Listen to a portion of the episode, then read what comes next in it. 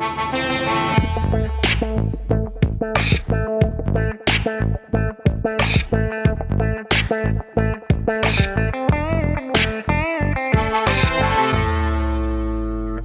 Всем привет, меня зовут Александр, и это завершающий такой предновогодний выпуск этого года. В нем мы поговорим о долгах, то есть о том, что мы вам задолжали, дорогие слушатели. За этот месяц вышло много интересного кино, вышло много классных интересных сериалов на стримингах, и мы с этим, конечно же, много всего посмотрели. И теперь мы готовы рассказать вам об этом. Погнали! Че, давай начнем с того, что мы смотрели оба, с двух сериалов, которые буквально перед Новым годом вышли. Это «Соколиный глаз» от Disney+. Да. И «Ведьмак» от Netflix. «Соколиный глаз» мы сейчас записываем, когда еще не вышел последний эпизод, шестой. Да. Мы знаем события только первых пяти выпусков. Появился Кингпин. Ура! Я реально прям Пока очень только люблю их. в этом, в, в телефоне. Да, пока только в телефоне на фотографиях. Мы надеемся, что он появится в последней серии. Вы уже, когда будете слушать это, скорее всего, будете знать. Знать, чем все кончается, да. Короче, сериал классный. А, Забавно, что он самый приземленный, при том, что он про соколиного глаза. Ну, слушай, он правильно приземленный. Вот он мне нравится гораздо больше, чем э, Капитан Америка, ну, этот Сокол и Зимний Да, он солдат. в разы лучше, на самом деле, это очевидно. Ну, потому что «Сокол и Зимний солдат», когда мы его обсуждали в том разрезе, какие-то эмоции, да, мы получали, и в целом мы как бы кайфанули, но сейчас, оглядываясь назад, ну, как бы проходной сериал, он вообще Абсолютно. ничего не внес. Не запоминается, да. А тут ты понимаешь, что он реально влияет на, ну, как бы охватывает всю киновселенную. Опять же, появление Черной вдовы и вот это все, это очень круто. Мне очень нравится, как Marvel работает с последствиями событий в их киновселенной. То есть, когда мы смотрим фильмы, там, например, Sony, они все в одной вселенной, какие бы они ни были, то там максимум, что будет, это типа какая-то отсылка э, на то, что там происходило, или какой-то персонаж. Это А какие у такие Марвела, вселенные Sony, э, объясни, пожалуйста. ну, то там про злодеев тех же, они же все в одной вселенной. Были вселенные этих злодеев, там, где мумия была новая. О, я не был. смотрел даже новую мумию. Ну вот это все. А, а здесь Дисней просто делает как в комиксах, типа все события влияют на мир окружающий. То есть там, если приглядеться в Хоукае, есть, например, когда они заходят в одну из квартир, там есть вот эти вот э, типа анонсы, постеры всякие, Мгм. и там типа э, написано э, не можете справиться с последствиями э, щелчка, э, блип вот этого, то типа номер поддержки. И, и там э, на писсуарах написано, типа, Танос был прав. Да, и потом еще Клинтон пил из кружечки тоже. Кружки, Танос- да, да, Танос был прав. Ну, то есть э, мерч То появляется есть такой, знаешь, сейчас том уже в их вселенной и Танос был прав, и, и Мистерио был прав. Да-да-да-да-да. Вот, потом там э, нам показывают, как герои исчезают и возвращаются через э, пять Через лет, пять потому что минут, для да. них это было типа 5 секунд. Да, и это как там тоже. по-другому люди живут, да, это прикольно. И нам впервые показали, как человек возвращается. Я на самом деле не ожидал, что там появится Елена Белова, я не знал. А потом еще и типа Кингпин, и я вообще охерел. И такой, типа, вот этот сериал прям преподносит сюрприз за сюрпризом, и ты такой, вау, вот это классно. Согласен. И в целом э, сама вот эта история Хоукай, я просто читал комикс, на котором основан частично э, этот э, Мгм. сериал. Тут тот же дизайн вот логотипа Хоукай, как из сериала, тот же фиолетовый костюм у Кейт Бишоп, и, в принципе, Кейт Бишоп и собака тоже оттуда. И в комиксе, конечно, там Хоукай помоложе, и он такой более, знаешь, типа расхлябанный и расслабленный. Знаешь, по тону напоминает, ты смотрел «Зомбиленд»? Да, конечно. И первый, вот, второй. э, первый, я про первый. И вот помнишь, там вот каким героем был э, Айзек? Да, да, да. Вот. э, Вот примерно таким же был Хоукай. Типа он... Очень много у него монологов было, где он рассказывал, какие приемы и фишки он использует, почему вот это здесь работает, вот здесь не работает.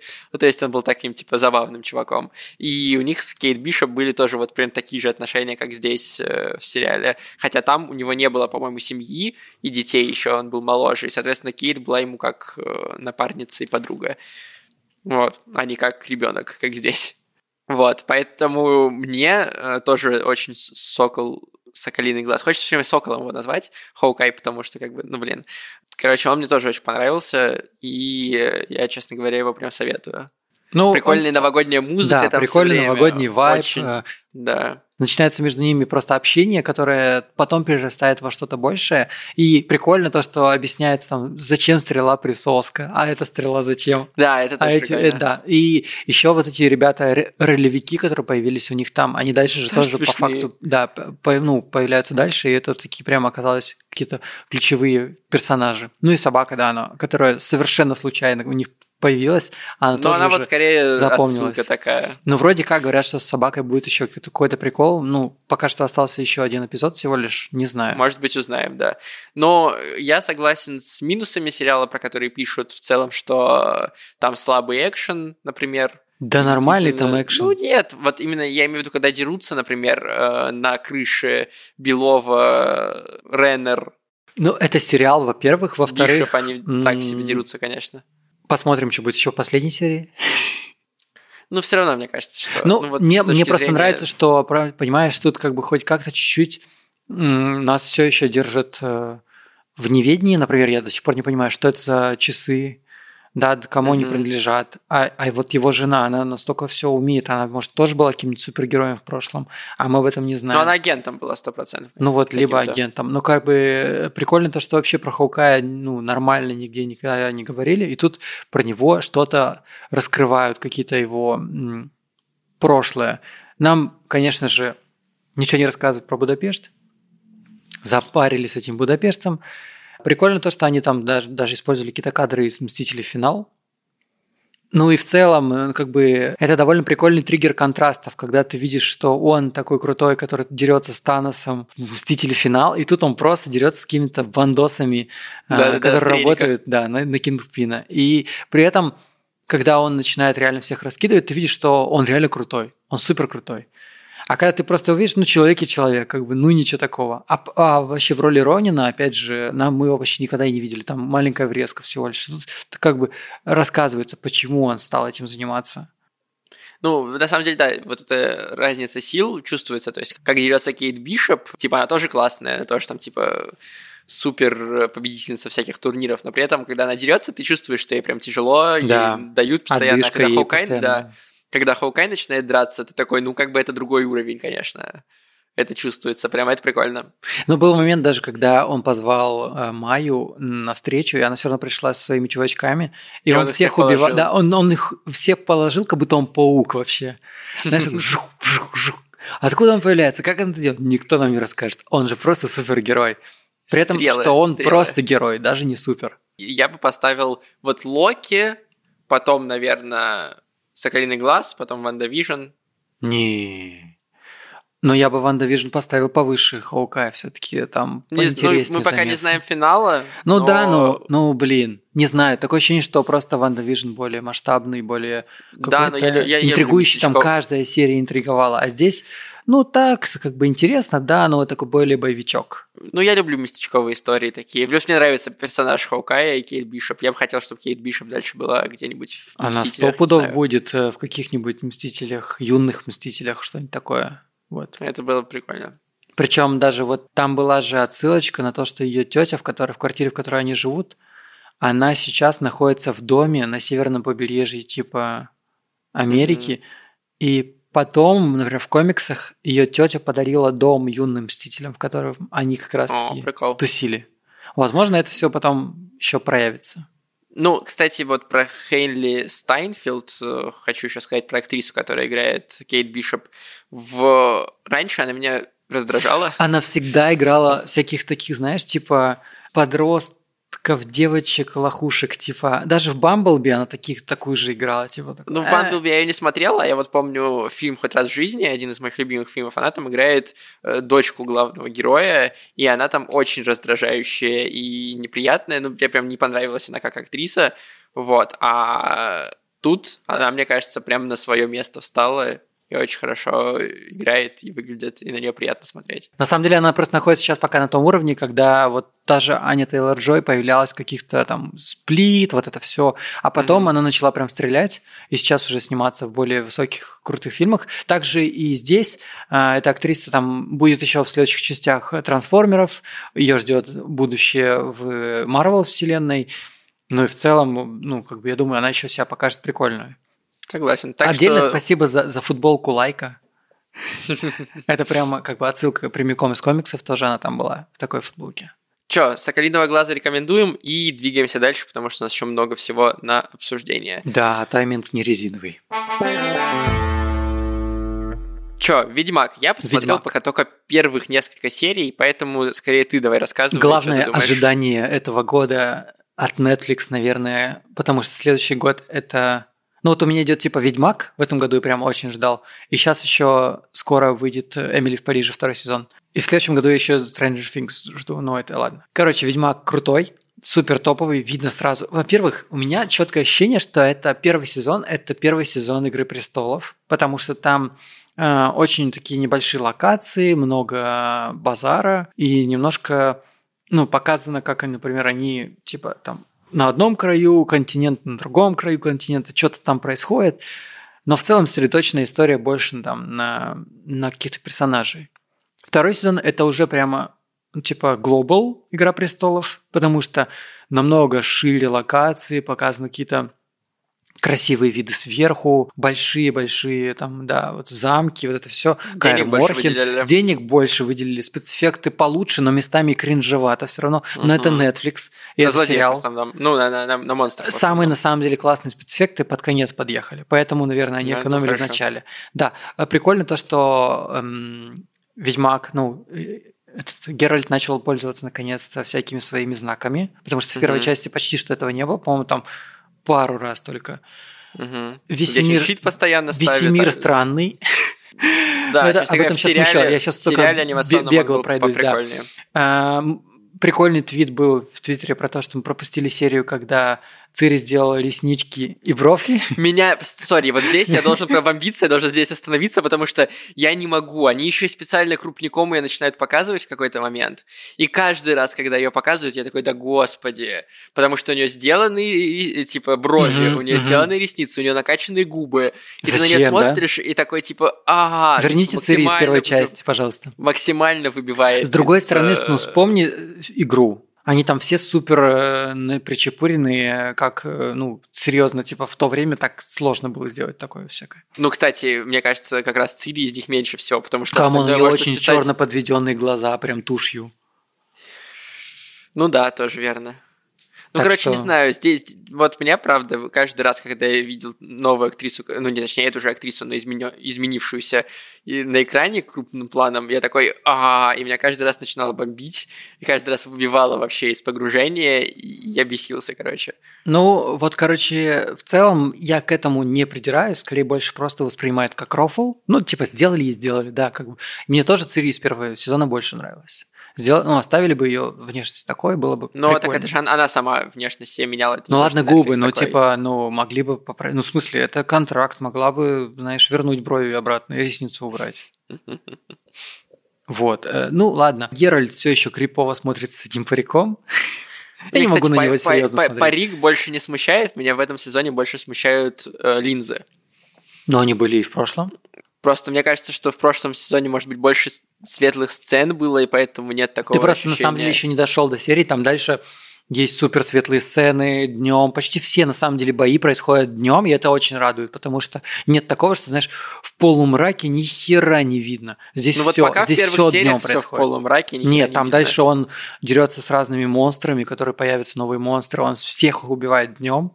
И вот Ну, именно там как раз-таки графика используется на полную. При этом прикольно то, что там ввели же еще вот Кайра Моркин, и там новые ведьмаки появились, как раз-таки Ламберт. Ламберт, Ламберт, Херма Ржовый.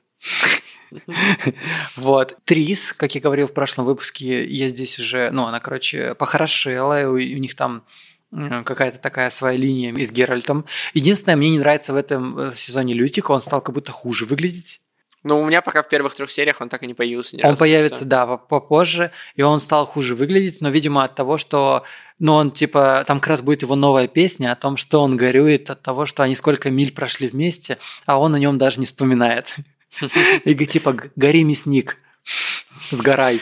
Как-то так. Ну, э, и меня еще, знаешь, что в первых сериях э, показалось хуже, чем в первом сезоне? В первом сезоне же у нас очень классно в Ведьмаке работала история с э, нелинейным повествованием что у нас одно событие здесь в этом времени, здесь другое событие в другом времени, Мгм. тут третье событие в третьем времени, и они постепенно-постепенно к концу, к финалу сезона типа сошлись в одной точке. Здесь э, в этом сезоне кажется максимально линейно все. Мне Э, кажется, что из-за этого как-то поскучнее. Тут просто проблема в том, что у них синдром восьмого сезона Игры престолов. Они слишком быстро телепортируются по континенту. Прям это видно. Мгм. И это немножко сбивает с толку, потому что когда-то Цири, блин, весь сезон шла одну дорогу, пол дороги до Каэр Морхена, а сейчас она добирается из Каэр Морхена до Цинтры за одну серию.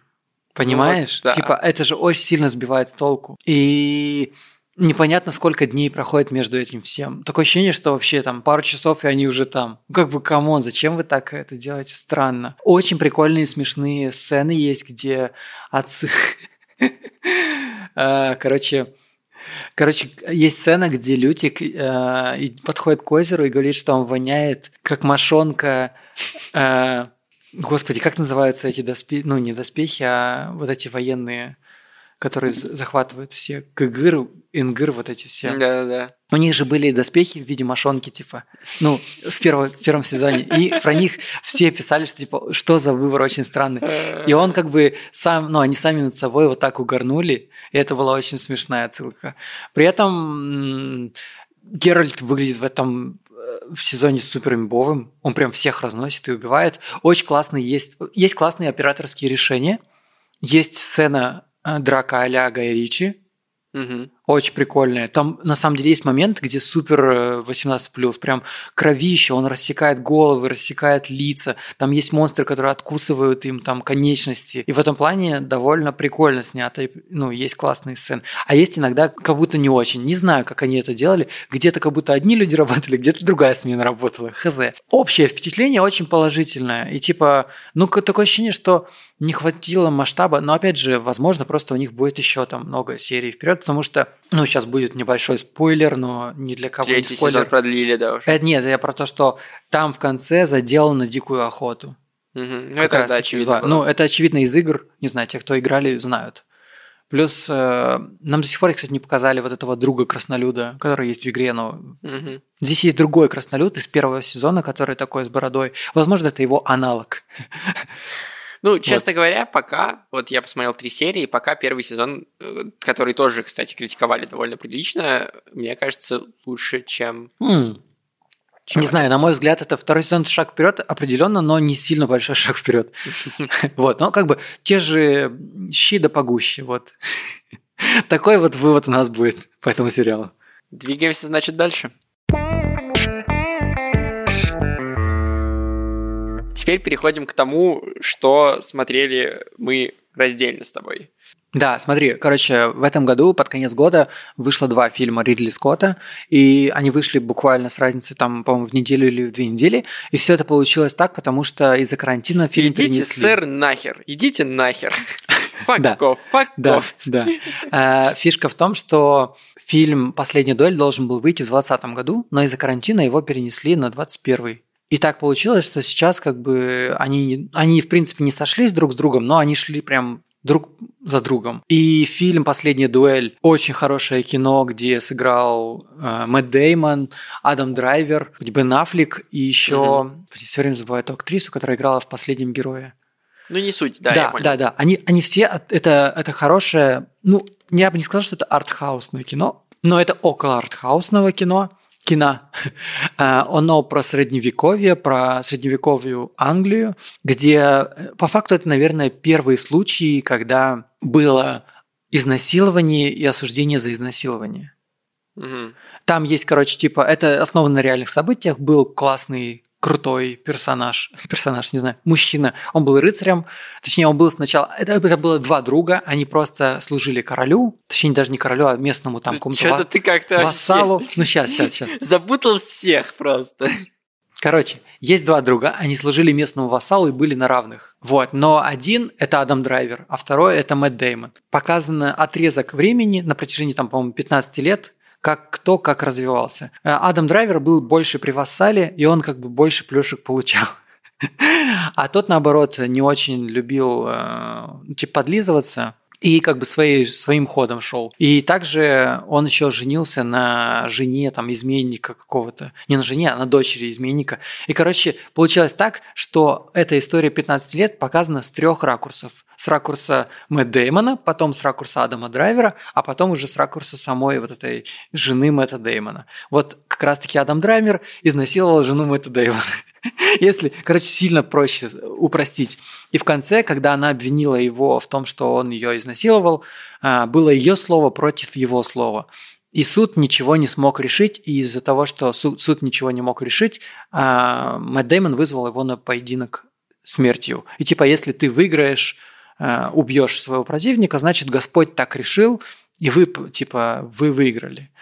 Но при этом, как бы, Мэтт Дэймон – история Мэтта Дэймона, это как будто он классный такой, э, за свою жену, все такое. А потом нам показывают э, эту же историю со взгляда его жены, и на самом деле он просто за свою честь больше не. Он даже не верил своей жене, он просто хотел отомстить своему другу, который его предал. Короче, вот такая история довольно локальная, при этом очень красиво снятая, там супер, э, вообще не пожалели денег ни на декорации, крутые замки, крутые доспехи. Хотя многие ну, обсирают, что там вот, там не те доспехи того века, вот это все. Там есть классные сцены, где прямо, ну, знаешь, типа война, э, на поле сталкиваются войны, и начинается Рубилова, там тоже 18+, хардкор и вот это все ну, короче, в целом впечатление Хвалишь. от фильма, да, я хвалю. Я считаю, что фильм достойный. Есть люди, которые не очень любят средневековые фильмы, вам оно и не зайдет. Если вы любите такое, то это хорошее кино с хорошо проработанными э, персонажами, героями и довольно такое жестокое и, наверное, трагичное. Ну что, друг... а другой исторический а, фильм? Это «Дом а, Гуччи». Ну, это вот, вот это вообще не исторический фильм. «Дом Гуччи» – это скорее больше блокбастер, основанный тоже на реальных событиях. Ну, кстати, говорят, что даже довольно близко. Но при этом там, короче, это такой фильм, который супер красивый, но пустой немножко. А, опять же, там играет тоже супер крутой каст, Леди Гага. Леди Гага вообще лучше всего в этом фильме сыграла. Аль Пачино, тоже Адам Драйвер, он играет самого Гуччи. Джаред Лето. Джаред Лето, который играет в гриме, да, который супер... Э, не... Я даже не понял сразу, что это он. Фильм не классный. переигрывает, как всегда? Переигрывает, мне не понравилось. Но у него и персонаж такой дурацкий, он такой придурка играет, понимаешь? Okay. А, и в целом это просто локальная история дома Гуччи, но... Как я понимаю, там Леди Гага хочет захватить власть. Ну нет, короче, Леди Гага, да, стала... Леди Гага познакомилась с э, этим чуваком, которого играет Адам Драйвер, он Гуччи. Он сын одного из двух братьев Гуччи, которые основали бренд. Угу. И его отец говорит ему, что ты хочешь жениться на этой женщине, но она хочет типа от тебя только денег и власти. Но он этого не видит, и, естественно, он, на ней, он отрекается от своего имени Гуччи и женится на ней. И вначале он просто э, там живет за счет ее отца. У ее отца есть маленький бизнес э, по перевозкам. Но дальше, чем дальше, как бы она его подговаривает, манипулирует им так, чтобы он все-таки вернулся в бизнес. И более того, она настолько умело им манипулирует, что он э, отбирает вообще все, весь бизнес Гуччи под себя подминает. Угу. Но потом он все-таки понимает, что она им манипулировала. Он понимает и бросает ее и говорит, что, ну, он ей прям так и говорит, что как бы я вижу, как ты вообще все эти годы мной манипулировала, а, я тебя уже не люблю, я вижу, что тебе только нужны были от меня деньги, все такое, но на самом деле она его и любила, или не любила. Тут непонятно, короче, очень двоякая mm-hmm. история. И в конце она заказывает э, киллера для того, чтобы его убить. И в конце, когда она его должна убить, ну, через чужие руки, да, вот сама смерть Гуччи, она супер пустая. Такое ощущение, что вот это апогей, который мы должны были ждать весь фильм, а он такой случился, и все. И как будто вот э, Фильм набирает обороты, первая половина фильма очень классная, интересная, там пропускаются несколько лет, типа вот сейчас столько, там через, через год они уже лучше себя чувствуют, там угу. им помогают и все такое. В основном это такой набор, набор сцен, красивых сцен, Леди Гага очень классно везде играет. Адам Драйвер тоже супер крутой. Адам Драйвер вообще открытие этого года. Аннет, э, блин, два года назад, когда он появился, в, или там три года назад, по-моему, когда он снял маску и был Кайло Реном, его все хейтили, а теперь он секс-символ, и там на обложке, по-моему, Тайм или где-то он был, такой типа на лошади подкачался наконец-то нормально, торс убавил, чтобы его не хейтили за торс. И он реально везде в этом не, году классно сыграл. Да, он супер крутой актер. И тут он тоже, без сомнения, охрененно сыграл. Но просто то ли сюжет подкачал, то ли Ридли Скотт уже не тот, я не знаю. Но как бы фильм такой, знаешь, на 6,5, на 7, может быть. Ну, вот. короче... Посмотреть стоит, но я бы... Средневековая киношка лучше, да? Да, при том, что средневековая киношка провалилась, а Дом Гуччи нормально.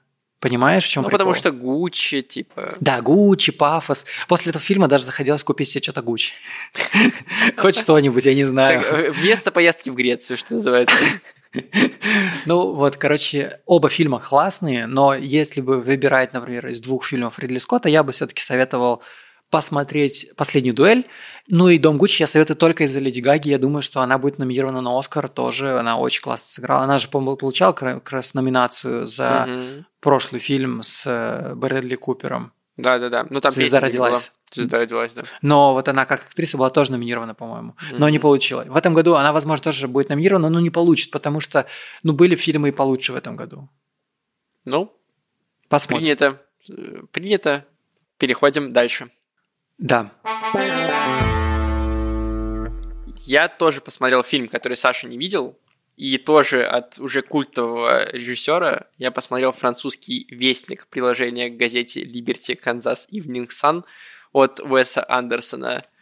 Э, что я могу сказать? Это Уэс Андерсон просто, знаешь, концентрированный. Вот есть как бы спирт, есть водка, это как бы разбавленный спирт, Э, есть всякие разбавленные спирты для того, чтобы обмазывать раны, а вот французский вестник это вот спирт спирта Веса Андерсона, э, это альманах из нескольких историй, которые поданы, собственно, через вот это приложение к газете «Французский вестник». Нам показывают, значит, главного редактора, совсем мало показывают, но чуть-чуть показывают. Его играет Билл Мюррей.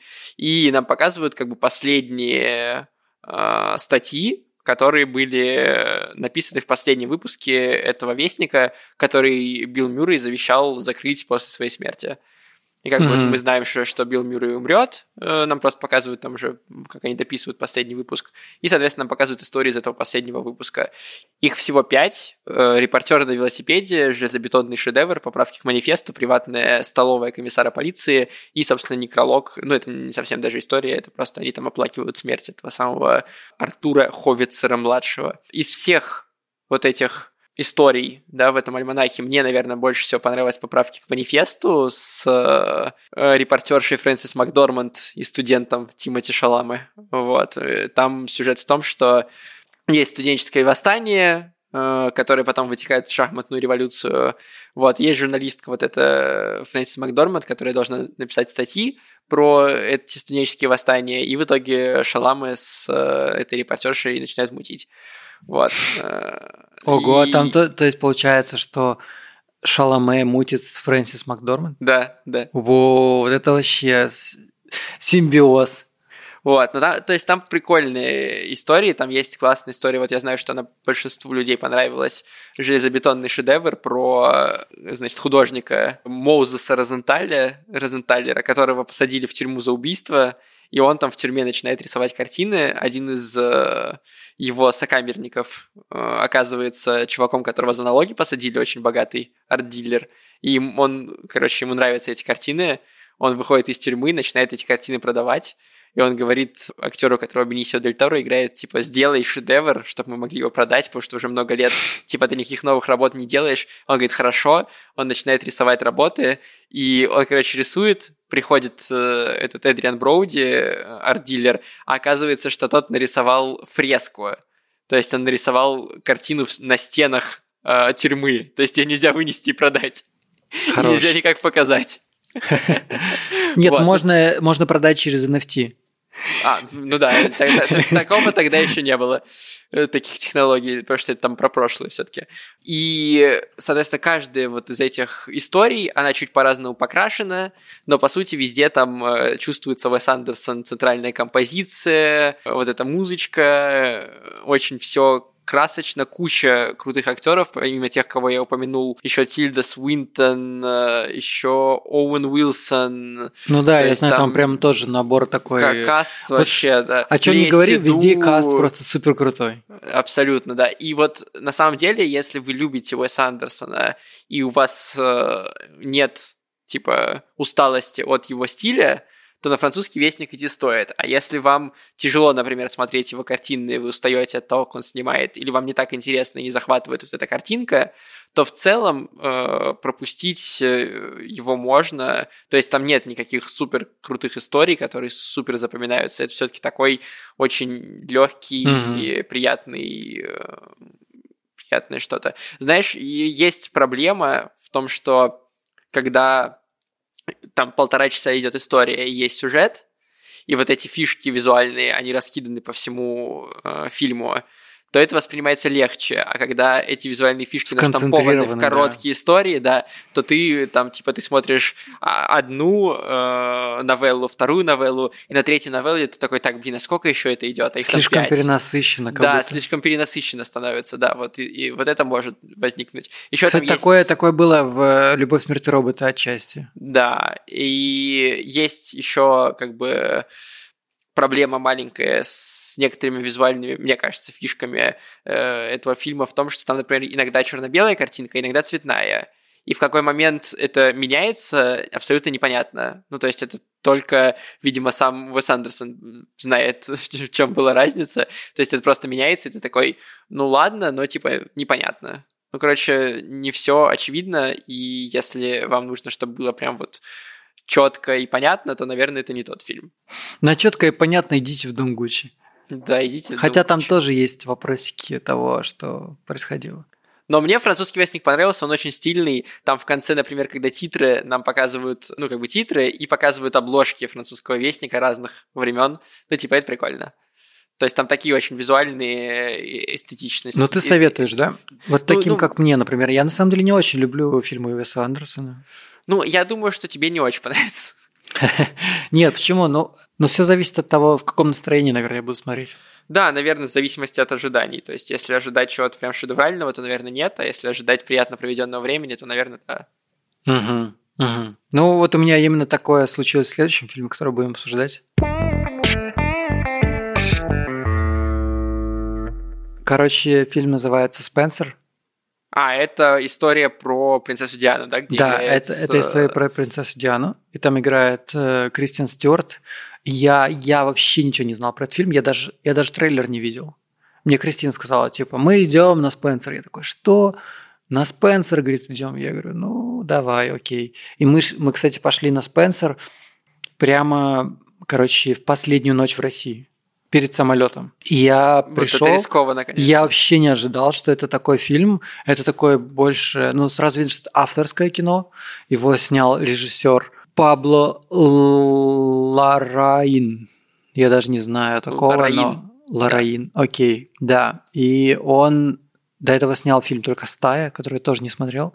Да, играет в этом фильме Кристиан Стюарт, и мне кажется, что, что она, ровно как и Роберт Паттинсон в прошлом году, там или просто в прошлом, она по каким-то авторским фильмам специально ходит, чтобы смыть себе вот эту э, роль того, что она просто была свон, и плюс э, показать, что ну, она нет, реально она, очень кажется, классная актриса. Уже, она, она давненько, уже она давненько молчала, как и тоже Роберт Паттинсон очень долго молчал. Где-то там, где-то, где-то играл, но не супер много.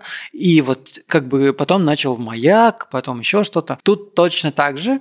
Э, Спенсер – это такой апогей, где она реально очень круто сыграет. То есть вот она бы вполне могла бы побиться с Леди Гагой за, за Оскар. То, то, как она сыграла эту роль, это супер круто. Вообще там фильм одного актера, грубо говоря, потому mm-hmm. что все остальные актеры, там ее муж, который играет, э, ну, э, принц Чарльз, он Чарльз, по-моему.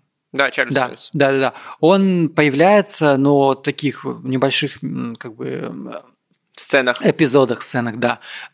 Весь фильм вообще держится на на ней, и это очень круто. А в целом, если прям глобализировать, то фильм показывает то, что она а, в свое время вышла за принца Чарльза, и она жила просто по соседству с королевской семьей, и как бы ее приняли туда. И в целом быть в королевской семье очень сложно, потому что ты всегда в прицеле камеры. Мгм. Твоя жизнь, она всегда интересна другим папараццам. Они там ей запрещают условно открывать окна.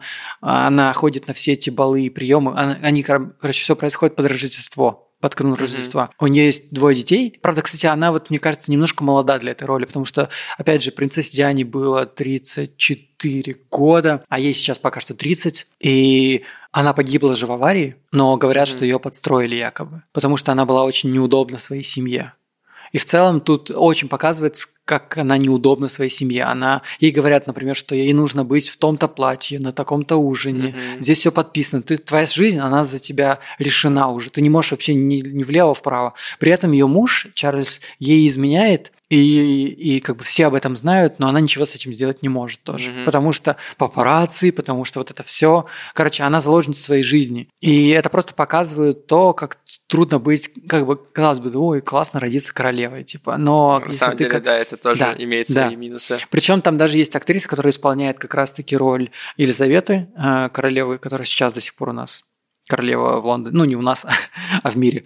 И она говорит, что по факту, когда ты понимаешь, что твой лучший портрет – это твой портрет на купюре, ты понимаешь, что твое лицо – это валюта. И в их доме в целом все, что ты говоришь, это валюта. Ну, короче, это такой очень сложный, сложный фильм, где не все сразу понятно.